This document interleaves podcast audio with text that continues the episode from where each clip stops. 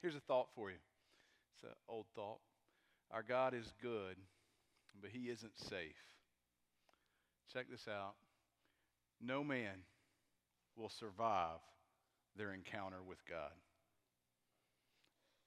We, we will either be punished in our sin and separated from Him for all of eternity, or we will be redeemed. Our old self will be buried, and we will be raised new in Jesus to live with God forever.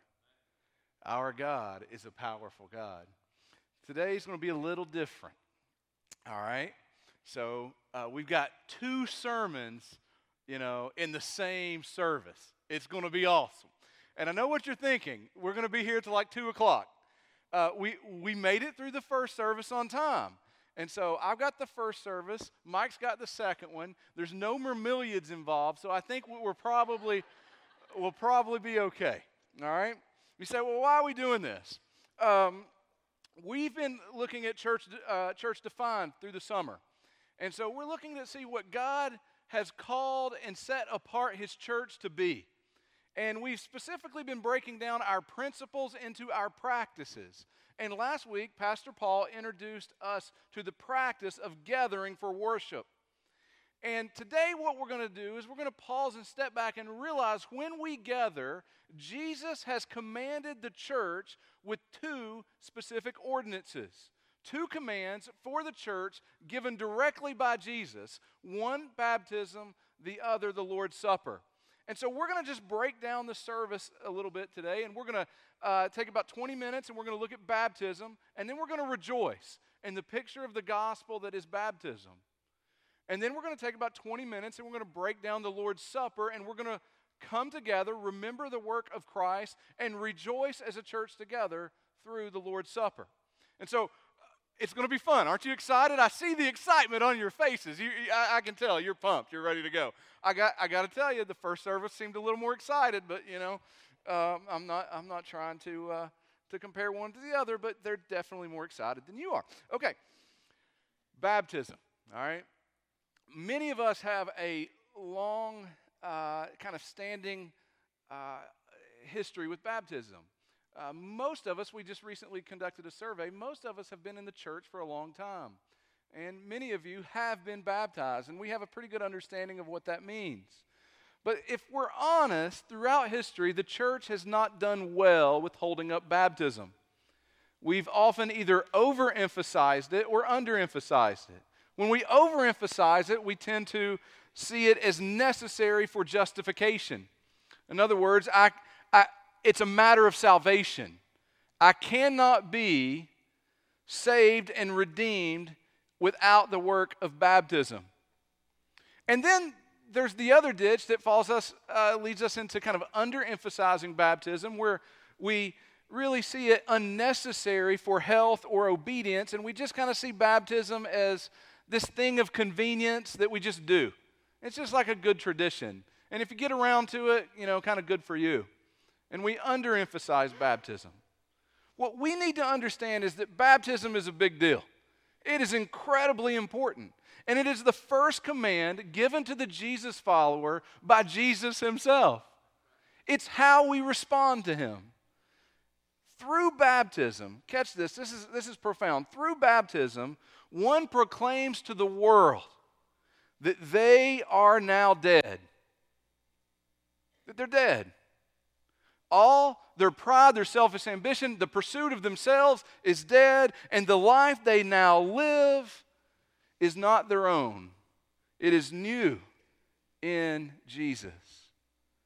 Baptism is how we profess to the world that I and my old self am dead, and I am new, raised to life in Jesus.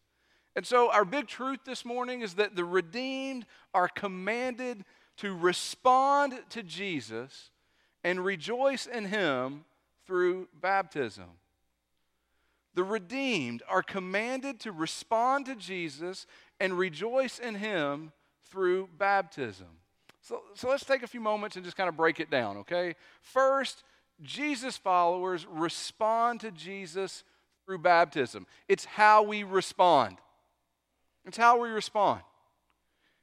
It's it's not just for a few, it's really not left up for the church to decide how we respond and how we profess someone is in Christ. It is a mandate given in Scripture to every disciple, every Jesus follower. It is a command. And we can see that throughout the New Testament. Probably the most powerful example that is in the Great Commission. In Matthew chapter 28, as Jesus is sending out the church, he says in verse 19, Go therefore and make disciples of all nations, baptizing them. Who? All nations. All the disciples from every nation, everyone without discrimination, superseding their culture or their customs. They may say, you know, we don't really like water. I don't know a, a culture that does that. That would be weird, but maybe they do. But we don't say, oh, well, you guys in your, your culture, you're afraid of water. We'll figure out some other way. It doesn't happen. Baptism as a command supersedes their comfort, it supersedes their, their preferences, it supersedes their culture and customs. Now, there aren't many things in Scripture that are really that way. Most things in Scripture, we're given a principle, we're told to pursue that principle, and there's a lot of freedom given to the specifics of that pursuit but not with how we respond to Jesus. Every person, every Jesus follower, from any nation, from any tongue, from any tribe, responds to Jesus in the same way through baptism. That's the command. It goes back to the, to the Great Commission of how we bring disciples in to the family of God. Baptism is everyone's commanded response. But listen, not everyone who does a cannonball into the swimming pool in the name of Jesus is baptized, right? There's more to it than that. There, there's, there, there are some qualifiers, and I want to hold up two of them uh, for you right now. The first one is that we respond in repentance.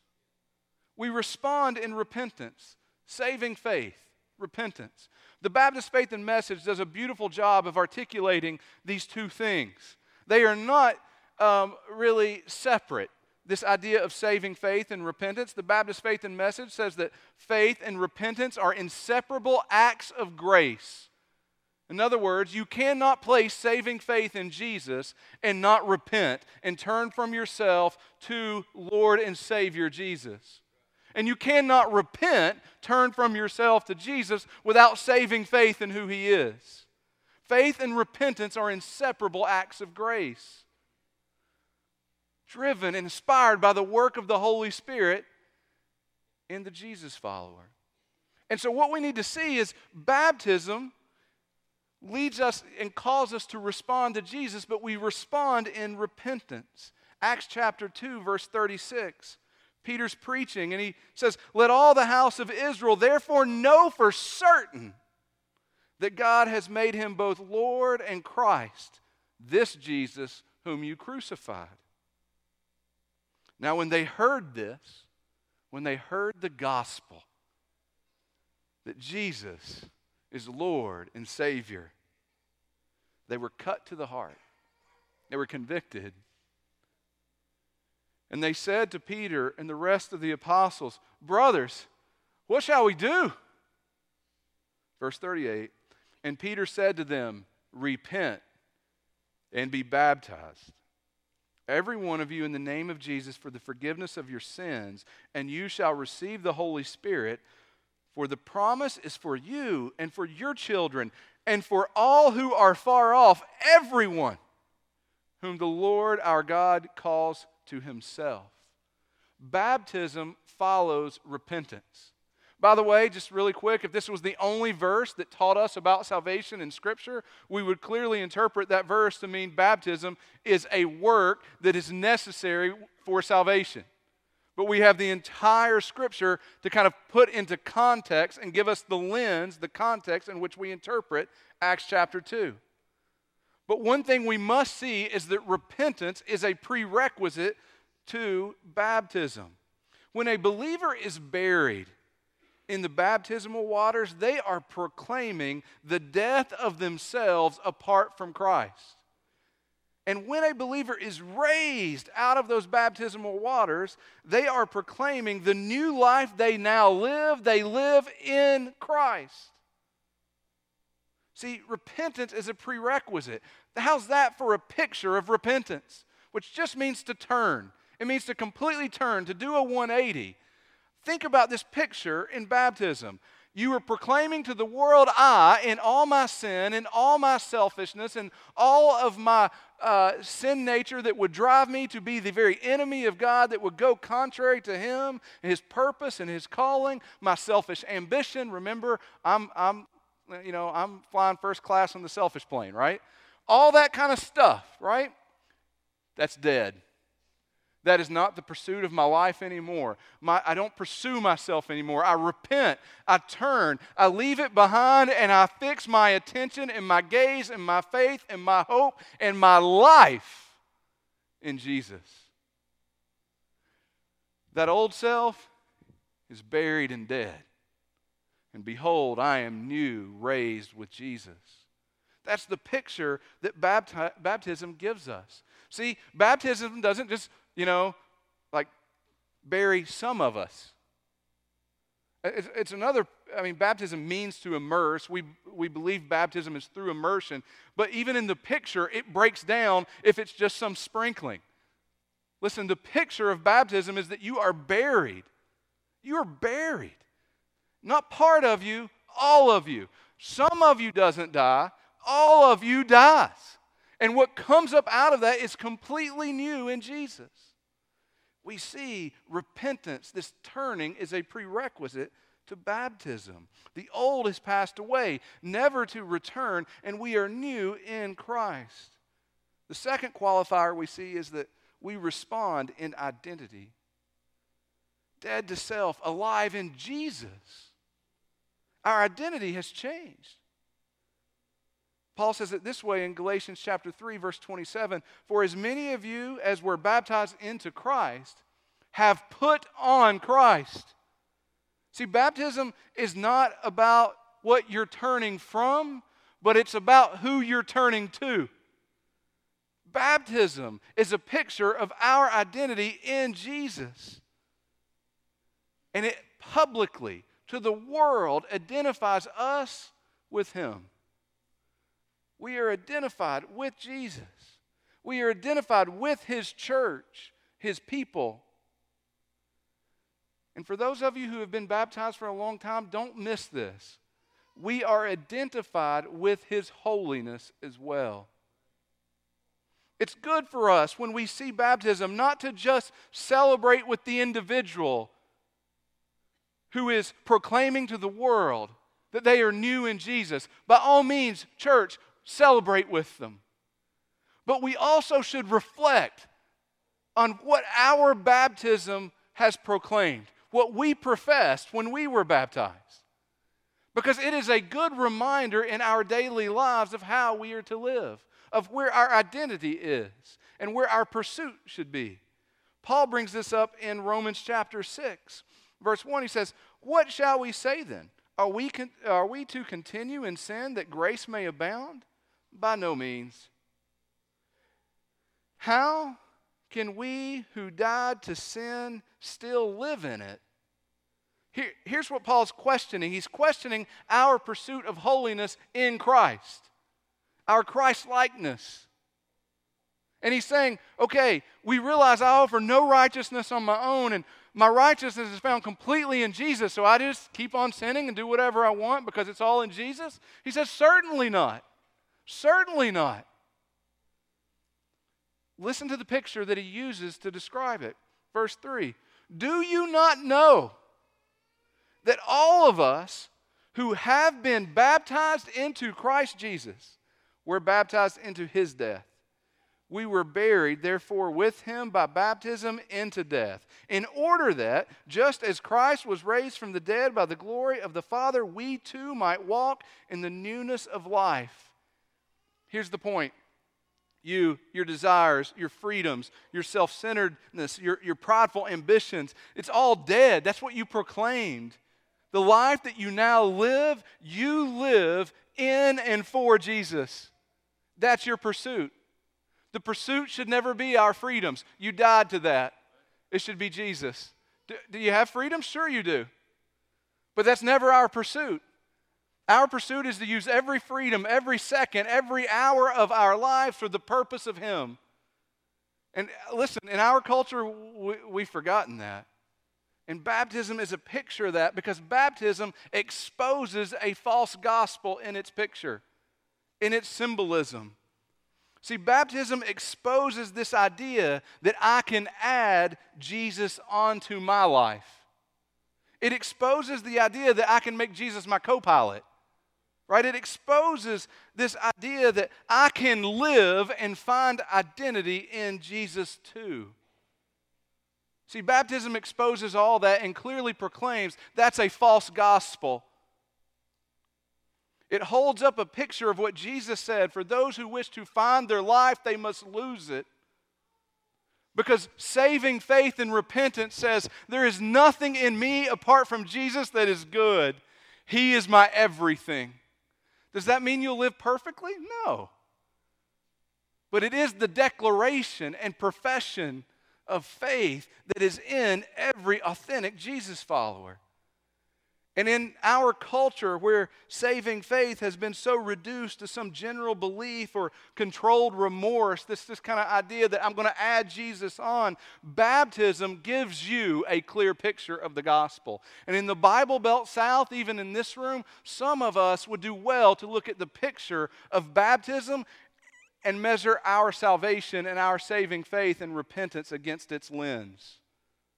There is a reason it is the way we respond to Jesus for every Jesus follower, for every disciple across the world, is because it pictures the cost of discipleship. It pictures what genuine saving faith and repentance looks like death to self, life in Jesus. And so, the next thing I want us to see is the Jesus followers, man, we rejoice in Jesus through baptism. We rejoice in Jesus through baptism. Yes, we respond to Jesus through baptism, but we also rejoice. Why? Because baptism points to Jesus.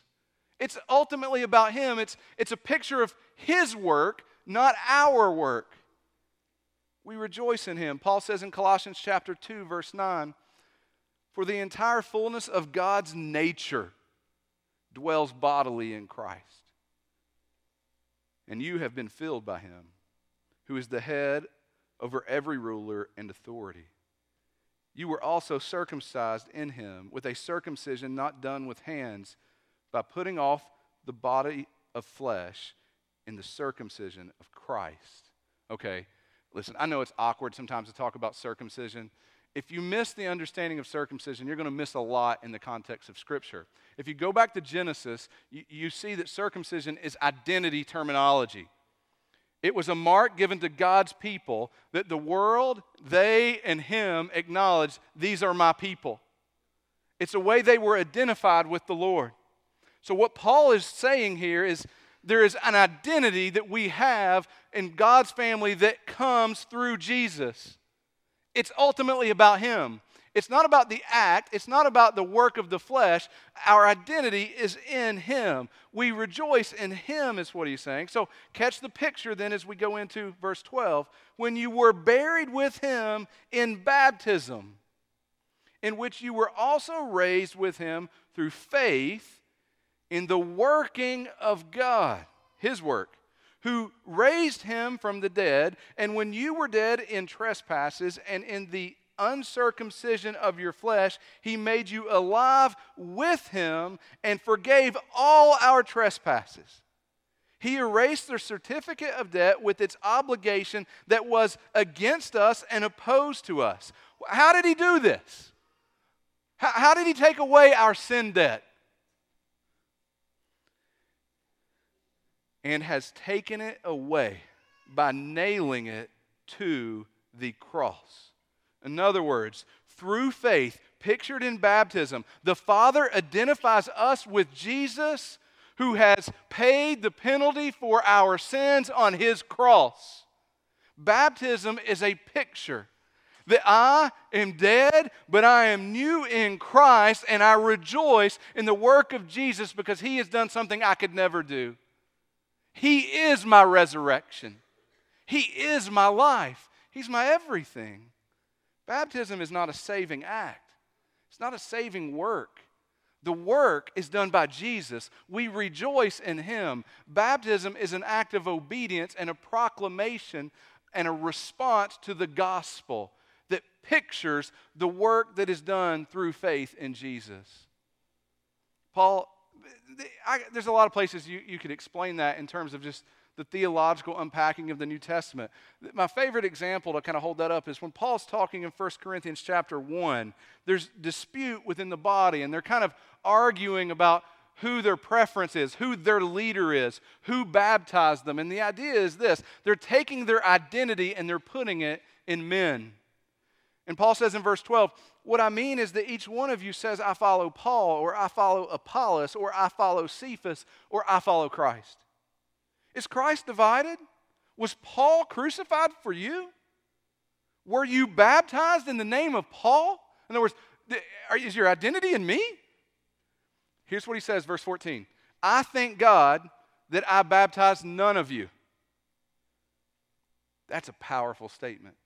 Except for Crispus and Gaius, so that no one may say that you were baptized in my name. And Paul, I mean, a brother after my own heart, right here, verse 16. Oh, wait, I did baptize also the household of Stephanas. I like that. He forgot, had to go back and you know, ask somebody. And then he started thinking about it more. Goes, Beyond that, uh, I don't know whether I baptized anyone else. Love Paul. Verse 17 For Christ did not send me to baptize, but to preach the gospel. And again, Paul, like me, not with words of eloquent wisdom, lest the cross of Christ be emptied of its power. Do you think if baptism was a saving work, Paul's going, I thank God I didn't save any of y'all?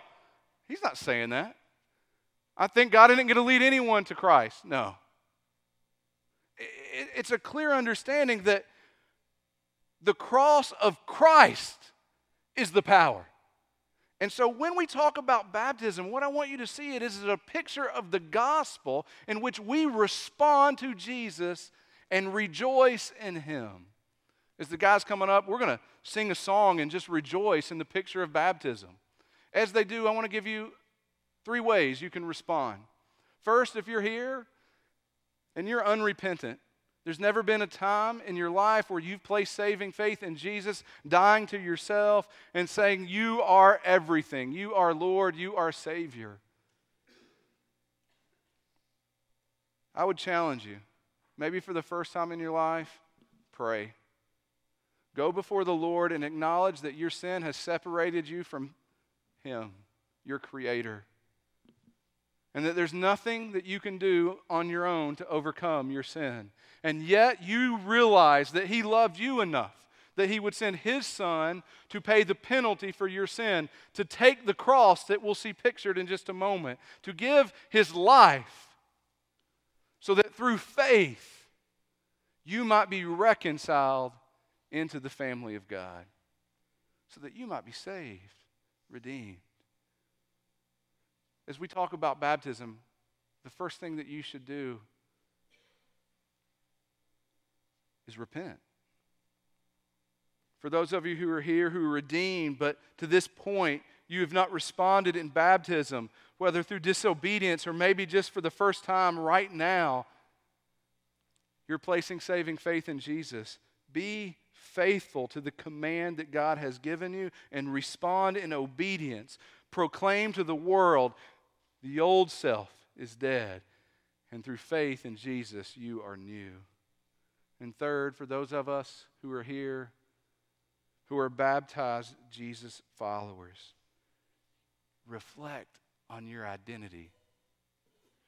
Remember that the profession of your faith was not to add Jesus on, but was to lay down your life, to bury it, and to never return but with every second, with every breath of your life, to pursue Him as Lord and as Savior and rejoice because you have not lost anything in this encounter. Regardless how we may feel about it in our sin nature, you have gained everything in Jesus.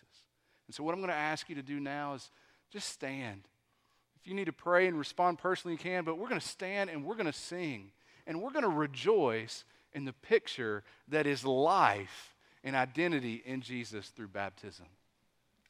All right, so the Lord has given two ordinances to his local church. We just looked at one in baptism, and now we're going to take a few minutes and look at the second one uh, called the Lord's Supper. And Paul walks us through that in 1 Corinthians 11. So we're going to take a look at that. But let me just kind of set up uh, why are we're doing this and help us set the framework for the Lord's Supper before we celebrate in just a few minutes. Now, here's what the Lord, in His great wisdom, knows about every one of us. Uh, all of us have a major problem with forgetfulness. Amen? Uh, our, our memory fades over time. Things don't remain as sharp as when they first occurred in our minds and in our memories. So, God, in His great wisdom, has given us something within the church, consistent pattern in the church to help us remember. Now, sometimes we forget minor things like meetings that we're supposed to attend, or we forget where we put our car keys, or we forget where we parked our car, or whatever the case may be. Uh, sometimes it's a little more important things that we forget, like birthdays, or men, we forget our anniversary. That's a no no. Uh, sometimes we forget people's names that we've known for years and years, right? And we all know that awkward moment when this person comes up in the grocery store and they're walking toward us and you've known them forever and man, you just space it and you can't remember their name. And what do we do as believers?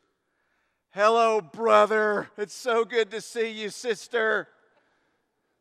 Which is code for I just spaced your name. I just forgot your name. Sometimes we forget really significant, important things. Sometimes we forget significant events or people or accomplishments in the past. Or we forget things in history that were before us that have incredibly significant meaning in our lives. And we forget sometimes not only that these things happened, sometimes we forget how important these things are to us. Let me give you a couple examples. We have built in reminders in our lives to help us remember the significance of things. Uh, as a nation, we have holidays we celebrate. We're, we're getting ready to celebrate a holiday coming up on 4th of July. It's a significant holiday that's built into our rhythm so that we will remember the blessings that we have as Americans and, and how thankful we are for our freedom. So it's holiday that is built in to remind us. Uh, there are memorials all over our country. Maybe you've traveled there with your family, or you've traveled there to some point. Some of the memorials, like the Vietnam War Memorial or the Pentagon Memorial that took place on 9 11, or, or my family. One of the most significant things Jennifer and I have ever attended or visited is the 9 11 Memorial in New York City. It was built there and placed there after September 11th and what took place. And uh, the, two, uh, the two footprints of the World Trade Center are now these reflection pools, and around the edges of those reflection pools, go and go to the next slide, are the names carved in of every person that died on September 11th. So you go to this memorial, and this memorial is there so that, now watch this, so that future generations will never forget the significant thing that took place in the past. And you go to this memorial not just to remember that it happened, you are to walk away from that memorial literally feeling the sense of man, something not only happened, but it was incredibly significant. So the Lord, in His great wisdom, knowing our own weaknesses and our forgetfulness, has built in something into the rhythm of the church that is intended to help future generations never forget the significant event that took place in the past. It's called the Lord's Supper. It's built in to be a regular rhythm of the life of the church so that we never forget the cross, the significance of the cross, and the gospel and the message of Jesus. So here's the big truth we're going to chase for just a few minutes about the Lord's Supper. Let me be on the screen. It's this uh, big truth. The redeemed are commanded to remember Jesus' sacrificial work and rejoice in Him through the Lord's Supper. So here's what I want us to do this morning. Before we celebrate in just a few minutes, we're going to come down, we're going to take the Lord's Supper. I want to help us remember, as Jesus has called us to do, the significance of the Lord's Supper and what it means as we remember the cross and then rejoice in the cross and the resurrection of the Lord Jesus. So 1 Corinthians chapter 11, you can look there beginning in verse 23. The Apostle Paul He's writing to a local church, a body of believers, somewhat like this maybe, many years ago, who had misunderstood, they had distorted the Lord's Supper completely. So Paul's writing to help them correct some of those errors there. So, verse 23, he writes, he says, For I received from the Lord that which I also delivered to you. That the Lord Jesus, in the night in which he was betrayed, took bread. Let's stop right there. So Paul's writing, but he's hearkening back to the Thursday night before Jesus was crucified. You guys remember in the Gospels? Jesus had gathered his disciples together. They're there in that upper room. He knows he's hours from the cross, he's hours from his death. Gathers his disciples together, and Paul said, On that night in that upper room, he took bread. And he broke this bread, verse 24, and he gave thanks and he said to them, All right, fellas, this bread is now going to take on a significant symbolic meaning. This bread is now going to symbolize my body. He says, This is my body, which is for you. Do this in remembrance of me. What does that mean? What Jesus is saying, present active verb there, he says, from now on, ongoing, repeated pattern is you are going to gather as the people of God for generations to come. And you're going to come together and you're going to break bread, and it's going to symbolize my body that's about to be broken for you tomorrow. That's going to be a recurring pattern in the life of the church for generations to come. Jesus commanded that. The word remember here, if you write in your Bibles, you might want to circle that word so you'll understand why the Lord's Supper is so important. The word remember, do this in remembrance of me, literally means a memorial. That's where we get the word memorial from. It's from this original word. In other words, Jesus says, for generations to come, there's going to be a regular time that's like a memorial that you come and you remember the cross and the significance of the blood of Jesus that was shed on your behalf. So he says, Do this in remembrance of me. Verse 25. In the same way, he took the cup also after supper, saying, This cup is the new covenant in my blood.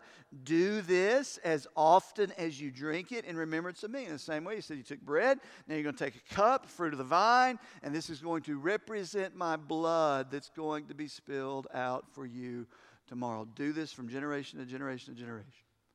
Do this in remembrance of me.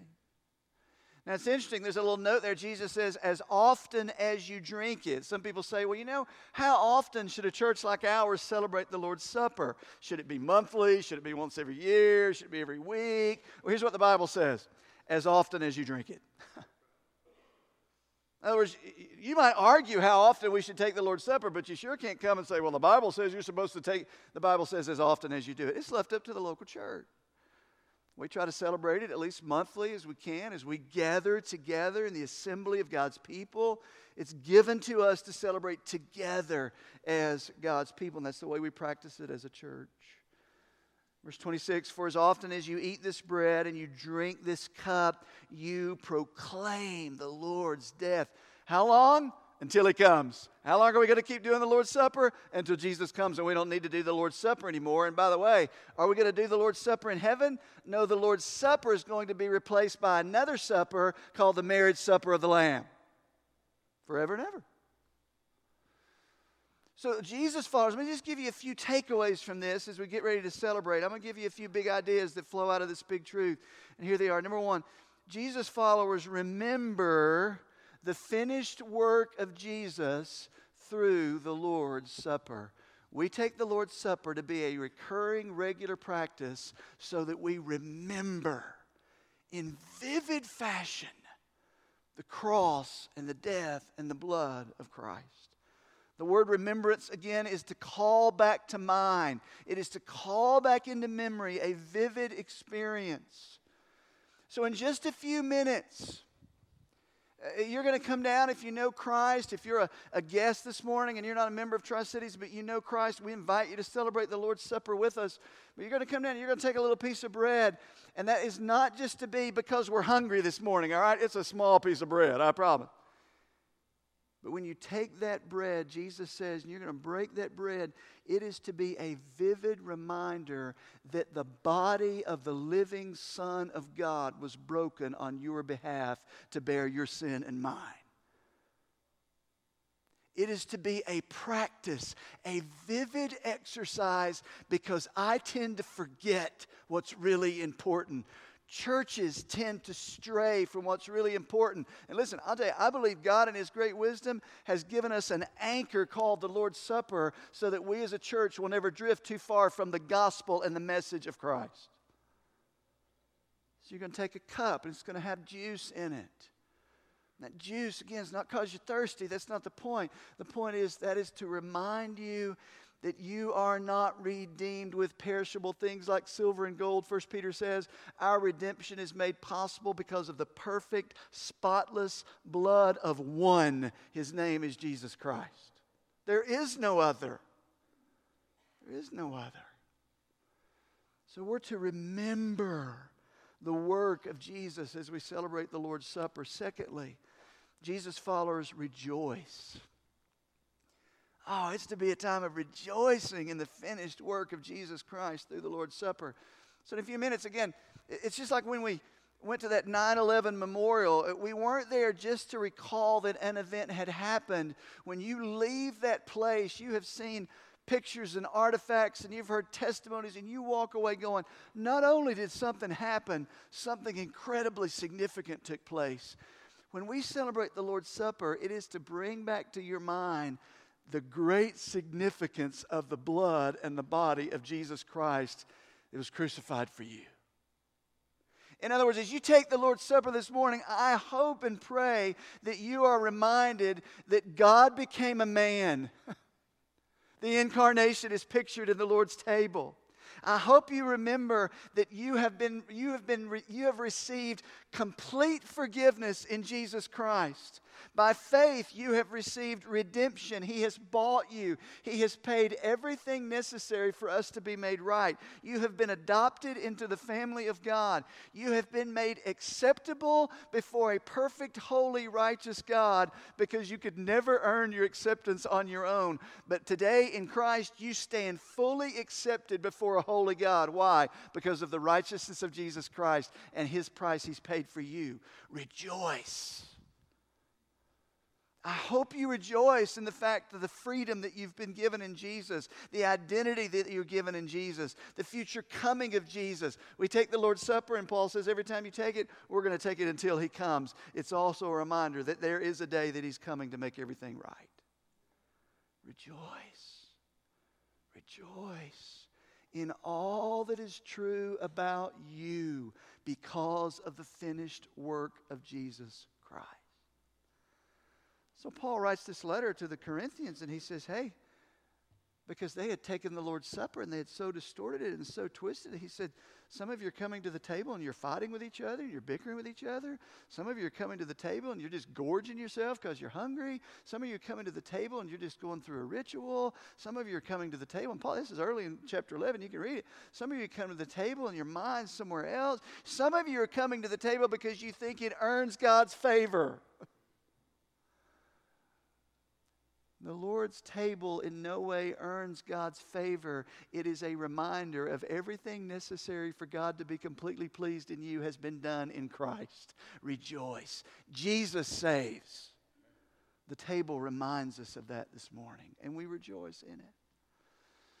So before we celebrate the Lord's Supper, uh, I want to do one more thing. There's, there's, one more point. I'm going to invite the team can come on up and, and just begin to get ready. We're not finished, but there's one more thing Paul says here that's really, really important. So we, we remember we remember the blood and the body of Christ, his finished work. We rejoice in that. And then another thing Paul says here that's really important, number three, is this that Jesus' followers prepare before celebrating the Lord's Supper.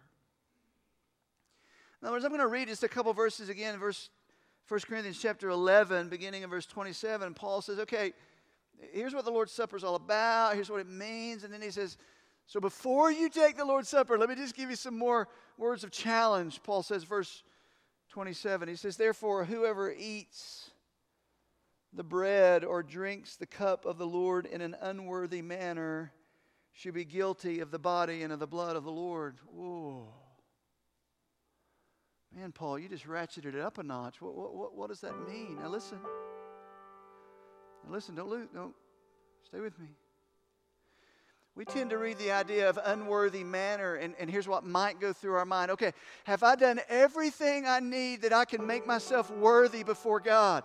Let me clearly tell you in the gospel there's not a thing you can ever do to make yourself worthy before God. That's not what that means. The word worthy means equivalent to.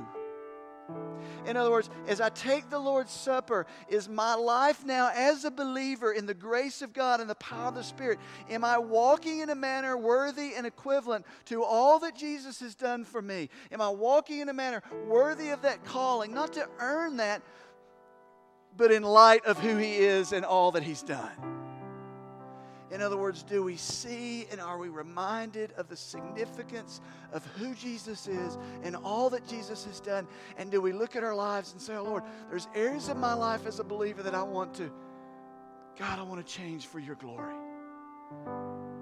So, what are some ways I believe it's possible for us to take the Lord's Supper in an unworthy manner? And I just want to ask you to kind of enter into a time of worship and contemplation. And it's just you and the Lord right now for a few minutes, and then we're going to celebrate together. But based on what Paul says here, we are to examine ourselves, and in so doing, then drink the cup. So let's have a few moments of that. For example, number one, I think we can take the Lord's Supper in an unworthy manner by taking it without saving faith in Jesus Christ. In other words, if you're here this morning and you've never by faith trusted Jesus Christ, repented of your sin, believed in Him and Him alone, the Lord's Supper is not for you. The Lord's Supper is for those who have placed faith in Jesus Christ. If you're here and you don't know Christ, your first step is to right now, right there in your seat, or when we dismiss, go talk to someone in the prayer room, but to cry out to Jesus in faith and Him alone. He has paid your sin debt. He is alone your Savior. Call out to Him in faith way before you ever take the Lord's table. You also may be here and you may not be rejoicing. You may be a believer, but man, the gospel has become very dim to you. Or you're, you're going to come and you're going to take the Lord's Supper and it's just kind of ritual to you, or you're just going through the motions, or it's just the thing to do this morning. I pray before you take the Lord's table, you ask the Spirit of God to awaken and set your heart ablaze to His glory and the gospel and all that has been done on your behalf in Christ. God, set my heart aflame. God, burn away the lukewarmness in my heart. Burn away the distractions. Burn away the apathy. God's building the Lord's table to remind us of that on a regular basis. I think we can take the Lord's table in an unworthy manner by, as a believer, deceiving ourselves about particular sins in our own life. There's something in our lives that we know is not honoring to the Lord, an attitude, a habit, a practice, and we are unwilling to call it what God calls it. He may call it sin. You call it what God calls it you be willing to say, Lord, I reject that. I turn from that. I forsake that. As a believer, Lord, help me to confess, repent, turn from it before you take the Lord's table. And fourthly, it may be that there's unresolved conflict between you and a brother or sister in Christ. I'm not talking about a situation that cannot be resolved and you've tried and you've given every effort. Romans says, so far as it's up to you, be at peace with all men. I'm talking about a situation that you know you've wronged a brother or sister. You know you have aught against them, as Jesus said, and you've never tried to make it right. Maybe that before you take the Lord's Supper, you need to go to someone in this room and ask their forgiveness may be that before you take the Lord's Supper, you say, When I leave this building, I'm getting on my phone, I'm sending a text, I'm going to somebody's house, and I'm going to make it right with that brother or sister in Christ before I take the Lord's Supper. I invite you just to bow your head for a minute. I'm going to give you a second there for reflection and, as Paul says, self examination by the Spirit of God. and then I'll come back in just a moment and we'll celebrate the Lord's Supper together.